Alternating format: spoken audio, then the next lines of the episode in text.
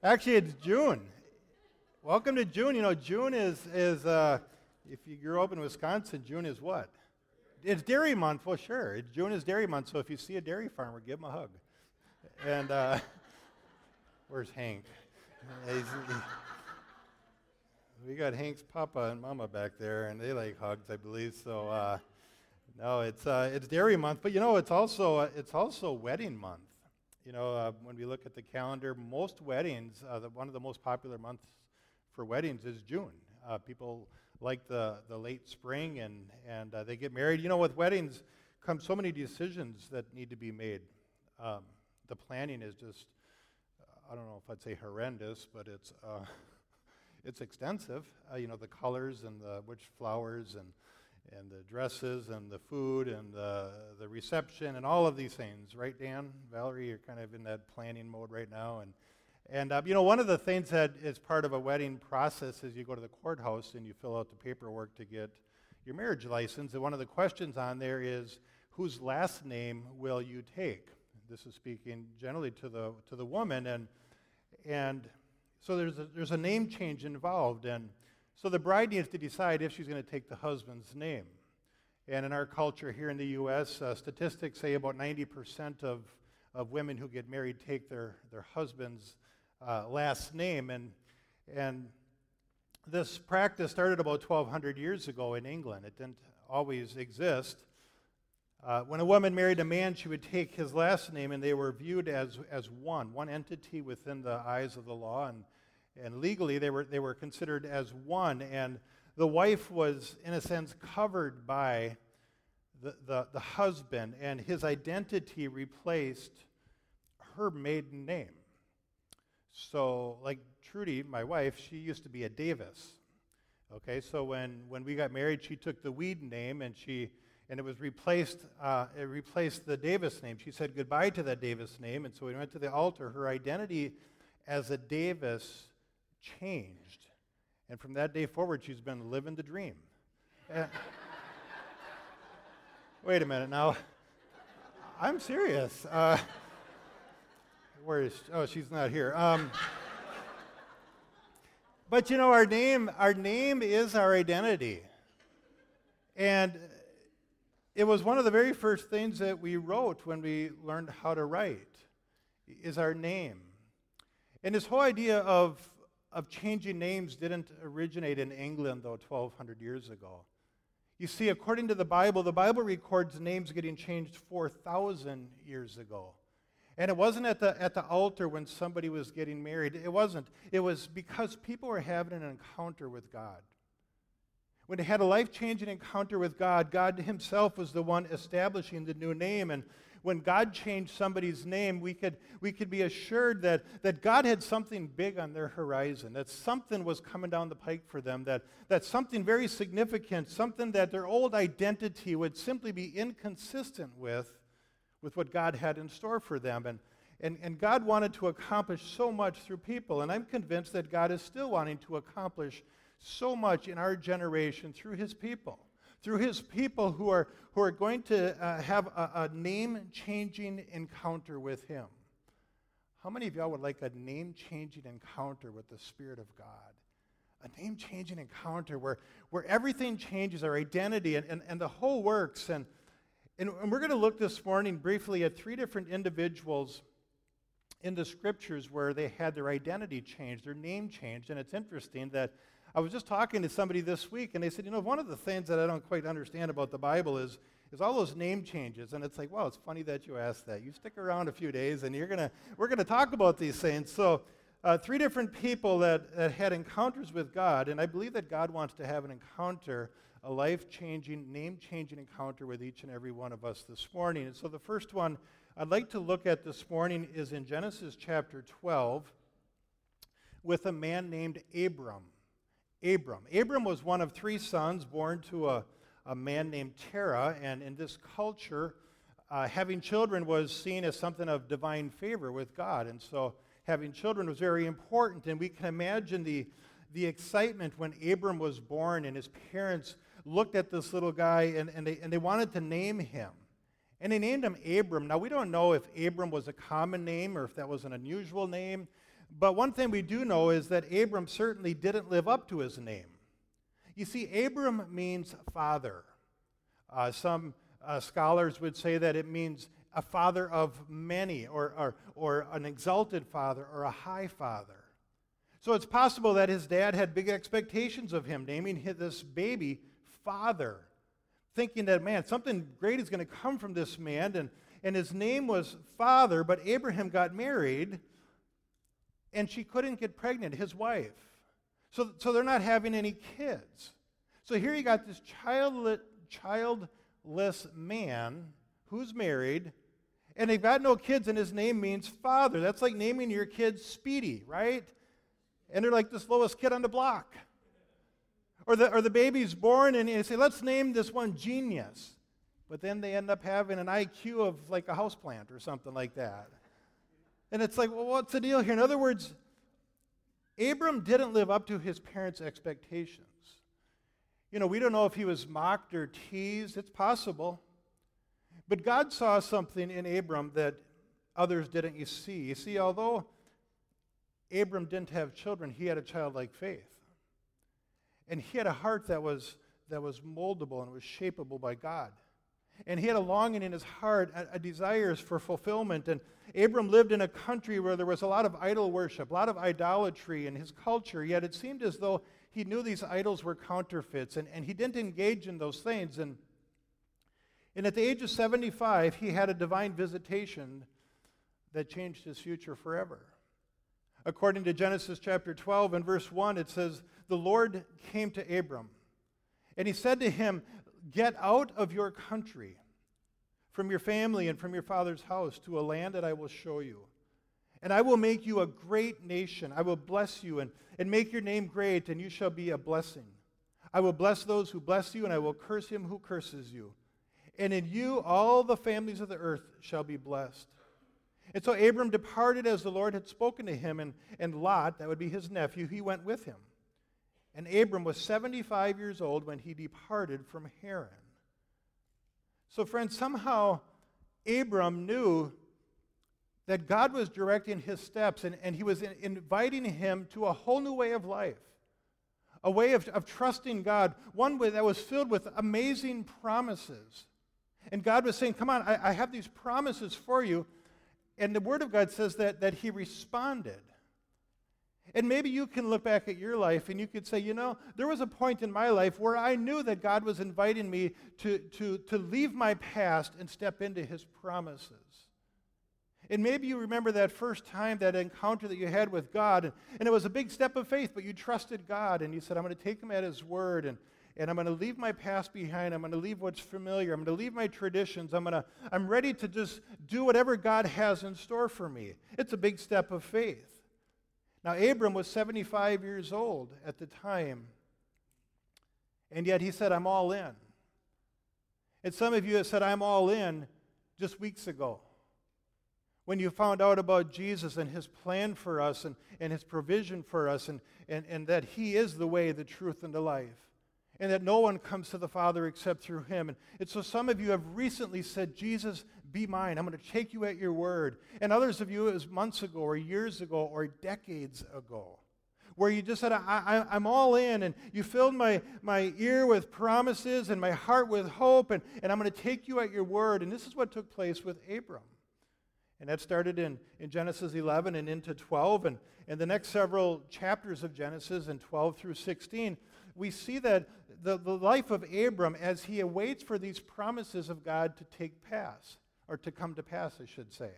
So he leaves his country and he's like, okay, God, you promised me this, this, this, and this. And now, and now he's waiting, but it was during those years that he faced some incredible difficulties and challenges. How many of you know just because you put your trust in the Word of God, it doesn't mean that everything in your life is going to go the way you think it should? Anybody ever realize that? It's like, Lord, I'm trusting you, but boy, I'm telling you what your word says and my reality seem like they're two different things. And this is the case with him. And, and Abram certainly had his challenges. When he gets to this land that God directed him to, a famine came in the land. And he's like, Really, God? You know, I walked away from this and now there's a famine. And so he has this hardship, and he made some very poor choices. He put his wife in danger to protect his own skin. He lied about who he was. He lied about his wife. He struggled with insecurity. He had to deal with conflict in his family. And yet, during this time, he still had a heart for God. He tithed. He gave a tenth of his increase, a tenth of his provisions. He said, I just want to, I just want to give this back. He was a man of generosity. He was full of compassion, but he still wasn't seeing these, these promises of God come to fruition in his life. It's almost like he was just going through the motions year after year, wondering if everything would really, truly change. How many of you ever been in that type of a situation where you trusted God, you took him at his word, and everything didn't just change, but you're following his word, and you're, you're plugging along and you're plugging along, and you're saying, God, when's the fulfillment of this word going to come to pass in my life? We've all been down that road, haven't we? And maybe you're in that position right now where you've been waiting and you're waiting and you're waiting.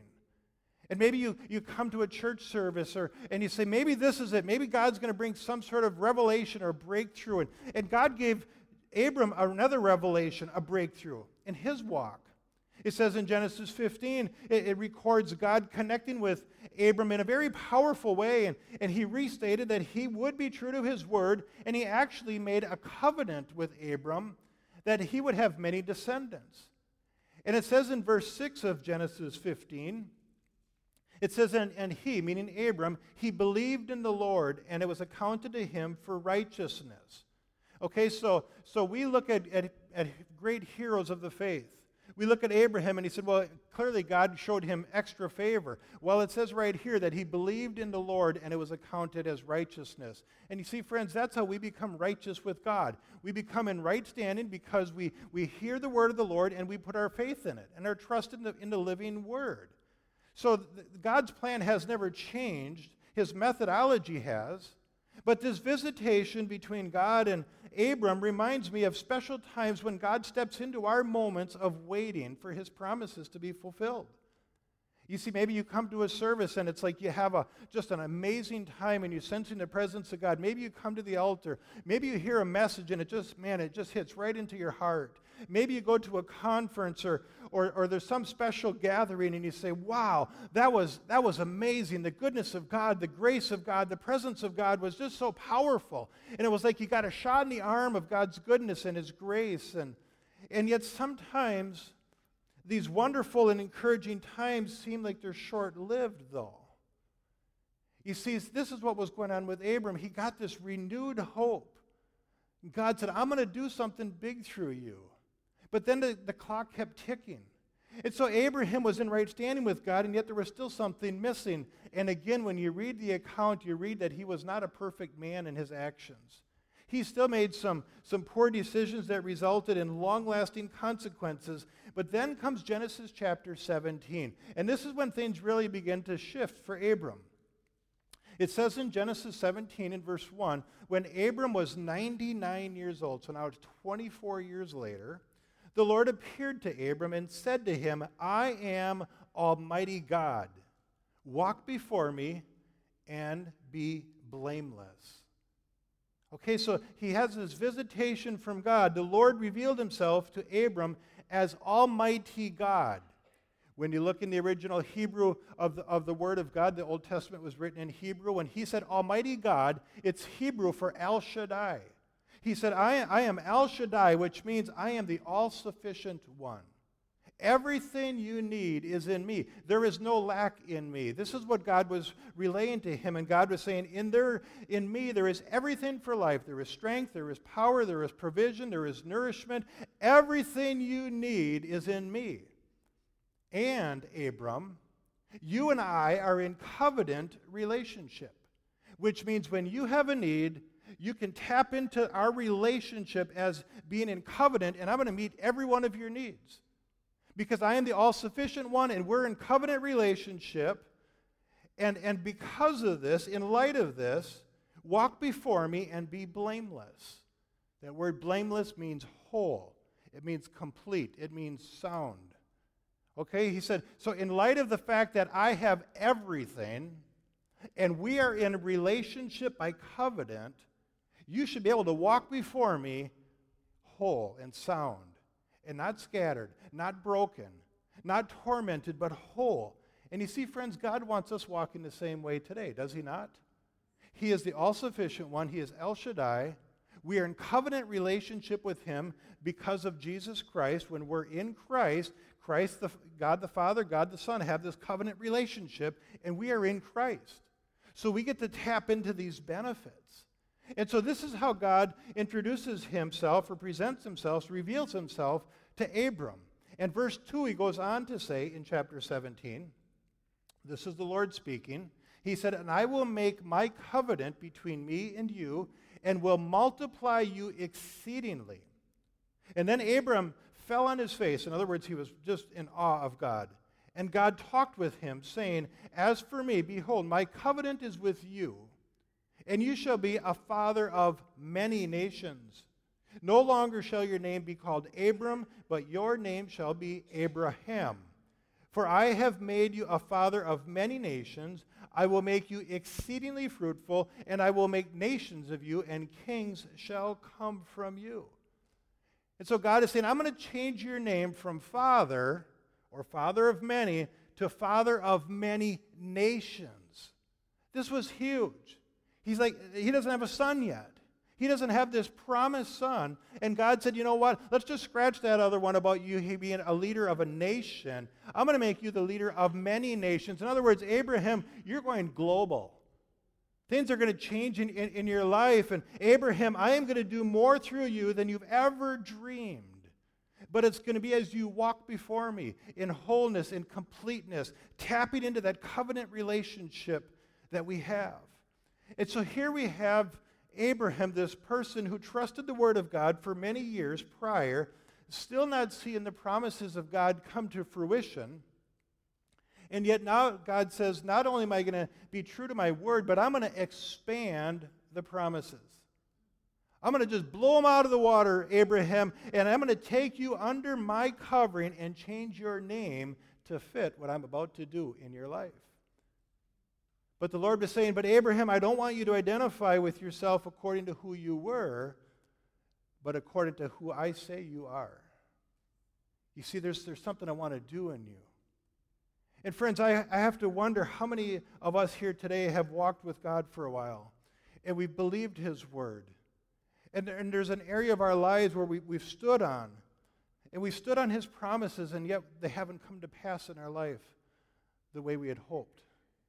And we're, we're standing on His word, and, and might God wanting to be change our name from just hoping to expecting.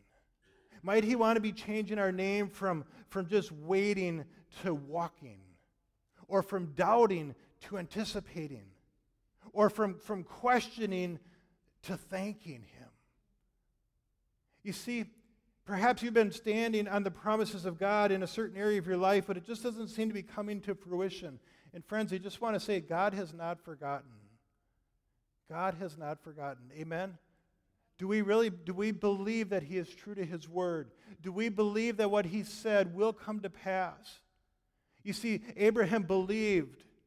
You see, that the fact is God wanted to do more through Abram than he was even expecting, and it's the same with us. You see, if we can figure out God's plan, God's big plan, we're, we're, we're not being true to ourselves. We just have a little sliver of it. He has so much, he has so much more. And friends, this comes as we get a greater revelation of who God is. Because once we get a revelation of who God is, we will discover who we are. But it has to come in that order. We can't find ourselves outside of understanding and getting a revelation of God. Amen? It, it comes in that order. Now, the second, the second name change to, to took, that took place, that I'd like to look at, is Abraham's grandson, Jacob. So, Abraham had a son with his wife, Sarah, and they named him Isaac. And then Isaac got married to a woman named Rebekah. And Rebekah had twins. She was carrying twins in her. And these twins were named Esau and Jacob. And while she was pregnant, it says in Genesis chapter 25, and verse 22, it says, But the children struggled together within her. And she said, If all is well, why am I like this? In other words, the kids are fighting before they even get out of the womb. You know you're in for a rough road, right? They're already duking it out. But it goes on to say, so she went to, in, to inquire of the Lord. It must have been pretty, pretty uh, bothering of her. And so it says, And the Lord said to her, Two nations are in your womb. Two people shall be separated from your body. One people shall be stronger than the other, and the older shall serve the younger. And so when her days were fulfilled for her to give birth, indeed, there were twins in her womb. And the first came out red, had red hair. And he was like a hairy garment all over. Some translations actually say like, like he was had a fur coat.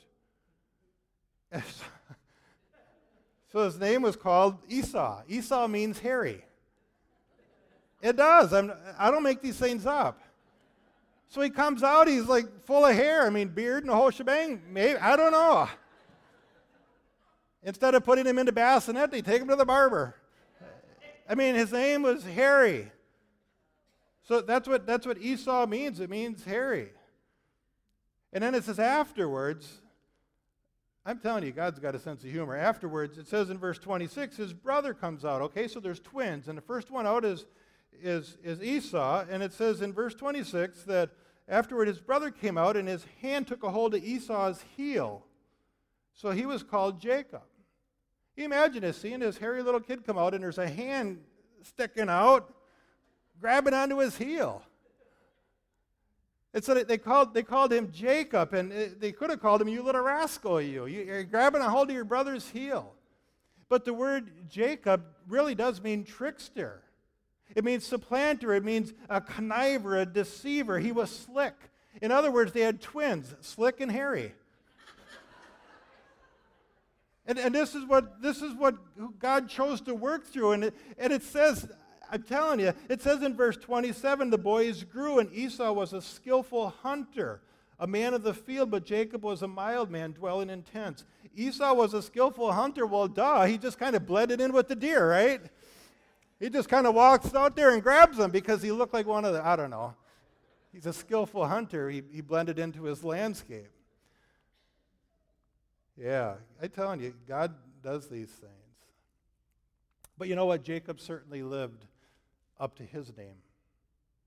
You see, Jacob, in verse or chapter 25 of Genesis, he, he talked his older brother out of his, his birthright over a bowl of soup.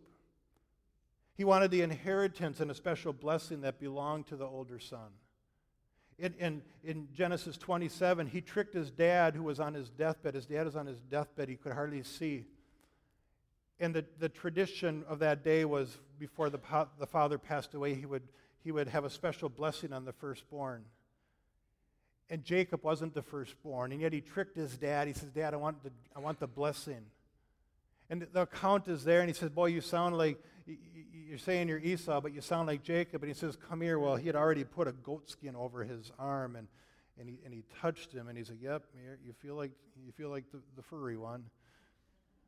And he's thinking, Well, and so he ended up blessing him. He, he, tricked, he tricked his brother out of his birthright. He was very shrewd as he tried to get his way, and essentially, you see, Jacob was very self centered.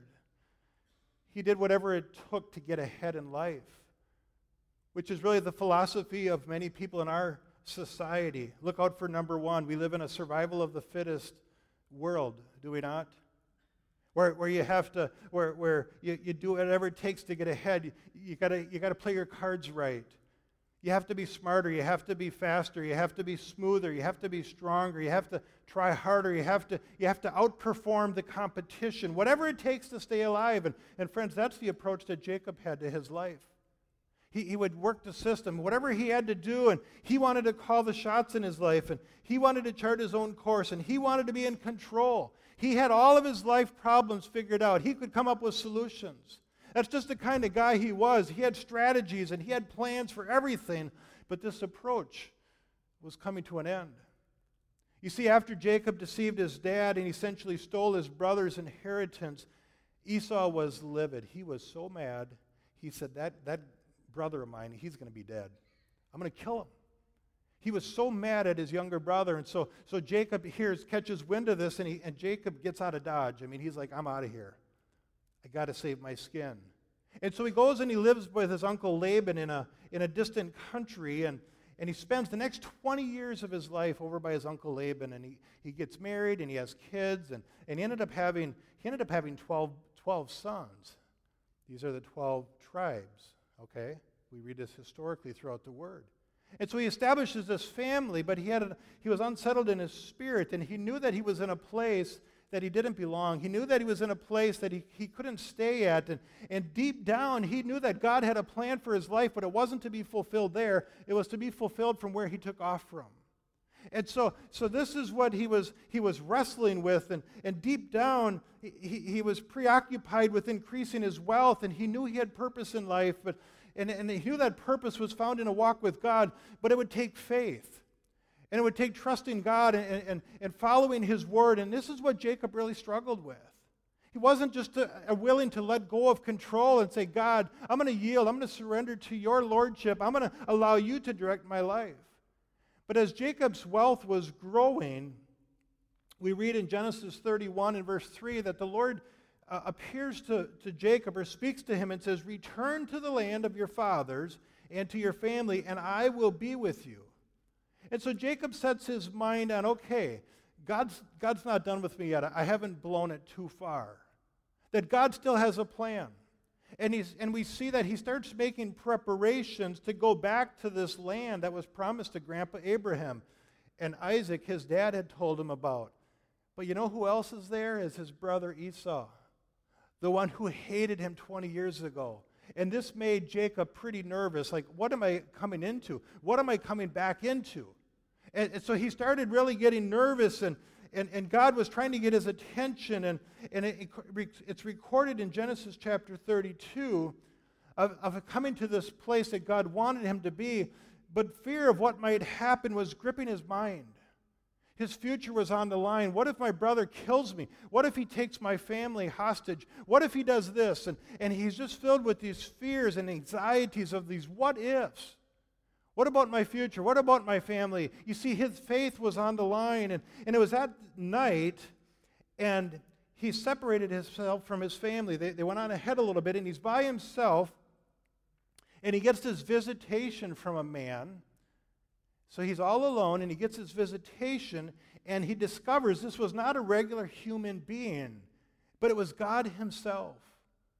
Now, you might say, what do you mean, God himself? Well, we know that Jesus took on flesh and dwelt among us starting in Bethlehem, right? But Jesus always existed. And there's times in the past that Jesus did manifest himself in the Old Testament before he came to birth as a baby. There were some, there were some visitations. This is just one of them. There's a few of them recorded in Scripture. And so this is one of those times that the pre incarnate Jesus came to him. But, friends, this wasn't a typical visitation. You see, we have images of Jesus carrying a little lamb and being really gentle. At this time, when Jesus visited Jacob, he tackled Jacob. Jesus tackled Jacob. You know what's in the Bible? Jesus tackled somebody. And he, and he starts to wrestle with him. You see, friends, picture this Jacob is freaking out. Everything's on the line. He's nervous. He's anxious. It's the night before he's ready to go forward. And all of a sudden, some dude comes out of nowhere and tackles him. So he's thinking, I'm dead meat. I got to fight for my life. Maybe it was somebody sent from his brother. He didn't know. But he starts wrestling with this guy. And, and we don't know if they were like literally throwing punches. I don't know. That seems a little odd to think, throwing punches. Was Jesus? I mean, I don't know. I'm just, they wrestled. Or was it just like you pinned somebody down, you know, when you're wrestling with your sibling when you were a kid and you would kneel on their arms? You know what I mean? And you kind of bounce on their chest, right? I don't know. They were wrestling, and this went on for hours. And as they're wrestling, it hits Jacob. This is no ordinary man. I'm wrestling with God. There's something different here. And the account is found in chapter 32 because this was going on for hours. In verse 24, it says, Jacob was left alone, and a man wrestled with him until the breaking of day. And now, when he saw that he did not prevail against him, he, meaning God, the Lord, touched the, the socket of his hip, of Jacob's hip.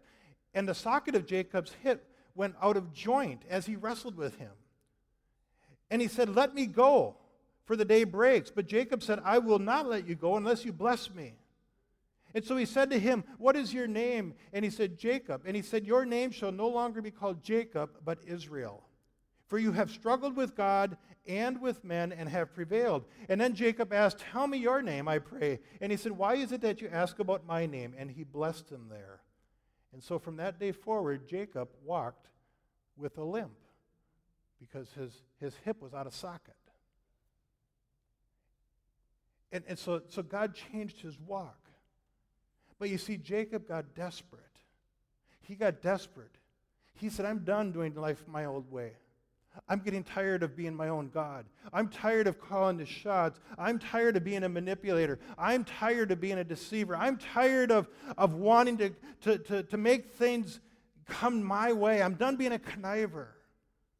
The Word of God says in, in Hosea chapter 12, it looks back at this, at this episode, and God was speaking through the prophet Hosea. And it says, as Jacob struggled, he wept and he sought favor from the Lord. He, he was weeping. Why did he weep? Well, one, he was in pain. I don't know if you ever had your hip come out of socket or, or, or you know, our bodies are meant to stay together. So he was in pain, but friends, I would also suggest because it was the intensity of his desire to be blessed by God. He's like, he was getting desperate. He said, God, I'm not going to let go of you. I don't want to move forward in my own strength anymore. I totally want to rely on you, and, and, and, and, and, and God, change me. And you see, friends, desperation in the presence of God changes us, just like it changed Jacob. And the Lord said to him, No longer will you be called Jacob, but Israel, which means God rules. And so he not only got his name changed, but his walk. And so, what about our walks? Have we allowed God to, to, to do what he wants? When we cling to God in desperation, he will change us. And all of us, like Jacob, need to be willing to admit our need to Jesus.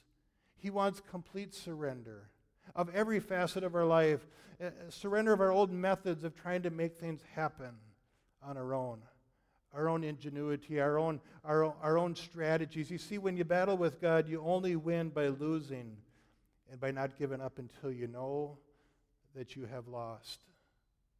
And so, like Abraham, Jacob got a new name, and when he got a when he got a greater revelation of who God is, and again, once we get a revelation of who God is, we will discover who we are.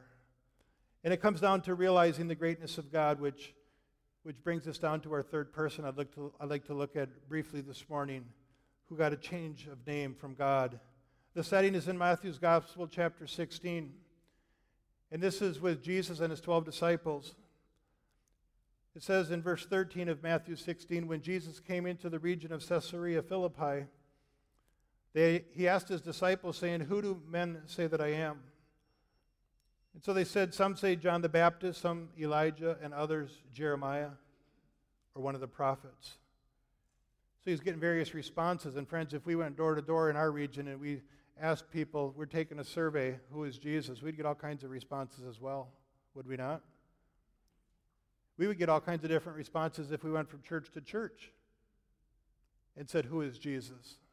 We get all sorts of different responses. You see, friends, revelation of Jesus is the greatest need of the church today. Revelation of the person of Jesus Christ is the greatest need in the church today. The greatest need. We need to be getting this revelation. So Jesus says to them, But who do you say that I am? Who do you say that I am? See, Jesus wasn't in, interested in, in just reproducing spiritual parrots who would repeat what other people said. In other words, he wanted to know, are you, are, who do you say that I am? Are you just going to tag on to what someone else's vision of me is? Or do you want to, or, or, or am I something different to you? He wanted to know this. You see, friends, in the same way, this is something that we need to come to grips with. Who do we really believe Jesus is? You see, Jesus went on in this conversation. When he said, But who do you say that I am? Simon Peter answered and said, You are the Christ, the Son of the living God. And Jesus answered and said to him, Blessed are you, Simon Bar Jonah, for flesh and blood has not revealed this to you, but my Father who is in heaven.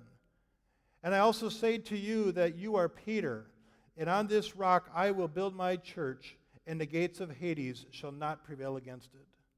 And so Peter says, You are the Christ. You are the Son of the living God. You are, you're, you're, you're the one. And, and God put this revelation into the, the mind of Peter. And Jesus, I believe he was a little bit taken back by this. And he looks at him and, and he's like, Blessed are you, Simon Barjona. You didn't, you didn't read this in a book. You didn't read this at, at, at, by attending church. You didn't come to this realization by, by going to a conference. You didn't come to this by watching YouTube videos. He said, What you have received is something by my Father.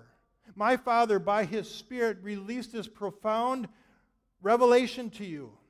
And because you got a revelation of my name, I am now going to change your name. Because, because you discovered who I am, now you can discover who you are. You see, friend, that's the order. Simon was changed to Peter when he got a revelation of who Jesus is. You see, the best advice we can give somebody who's trying to find themselves, we hear that expression, just trying to find myself. The best advice we can give is if you want to find out who you are, pursue Jesus, and you will not only find him, but you will find yourself. You see, we find ourselves in Christ. Written to Christians, the Apostle Paul wrote to the church in Colossae. In chapter 3 and verse 3, he said, For you died, and your life is hidden with Christ in God. In other words, friends, the real you is hidden in Christ. Let that sink in a little bit. The real me is found in Christ. If I want to find myself, I can look anywhere on this planet, but I won't find it until I look and I find myself in Christ. He said, Our lives are hidden. You see, we live in an identity crisis and a calling crisis. Who am I and what's my calling in life? We get, I hear that all the time, friends. The answer to both is found in receiving revelation of the risen Christ. When, we when we have a revelation of who Jesus is, we not only discover who we are, but why we are. It's found in Him. He, he is life. On the rock I will build my church, he said. On the revelation of who I am, he said, I'm building everything. But it all comes from revelation. It doesn't come from reading a book. It doesn't come from the latest and greatest strategies. It doesn't come from a top 10 list. It comes from a revelation. Without seeing the greatness of our Lord, we're just doing religious routines. And, and, and he's saying when, when this revelation, when we have when an ongoing revelation of Jesus and what he accomplished and, and what he has, has purpose for us, when that's our focus, even the gates of hell will not prevail against us. He's like, pursue me. Pursue me. In 1 John chapter 5 and verse 5, the apostle writes, He or who is he who overcomes the world but he who believes that Jesus is the Son of God. This belief, this belief comes through revelation of the Father by the Spirit, like Peter received. And friends, this ought to be the daily experience for each and every one of us that we receive an ongoing revelation of Jesus. More, Lord, more. Give me a greater understanding. We become overcomers by trusting the Word of God like Abraham did. When we say, God, everything in my life isn't really adding up to the way your word says, but I'm going to stand on your word. I'm not going to create a new theology or excuses or doctrine based on my experiences. I'm going to pursue your heart. So if you don't answer my prayer according to the way your word says, I'm not going to, I'm not going to flush it. I'm not going to walk away from it. I'm not going to say you are unfaithful. I'm going to pursue. And instead of pursuing answers, I'm going to pursue you and the answer will come. But I want to pursue you with intensity. And I'm going to trust that you know what you're doing on your own timeline. When we become overcomers, we, like Jacob, we come to the end of ourselves and our own efforts to make things happen. We say, God, I am done trying to fight this battle. I'm done trying to make things happen. I'm done trying to, to, to be my own boss and to be the fix it and the, and the one who, who sees my own destiny come to pass by my own efforts. When we say, Jesus, I need you, increase my desire for a greater revelation of who you are. In the book of Revelation, the revelation of Jesus Christ, the very last book in the Bible, in chapter 2 and verse 17, it says, He who has an ear, let him hear what the Spirit says to the churches. To him who overcomes, I will give some of the hidden manna to eat. There's nourishment. And he said, I will give him a white stone, and on that stone a new name written, which no one knows except him who receives it. Our name is changed to identify with our bridegroom. I ask that you would bow your heads with me, please.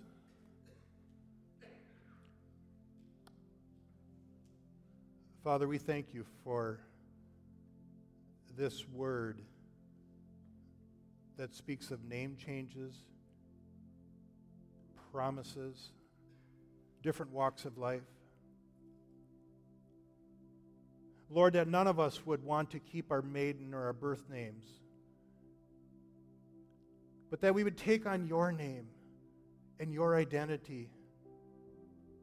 Your identity as an overcomer. We just sang about this just a few minutes ago.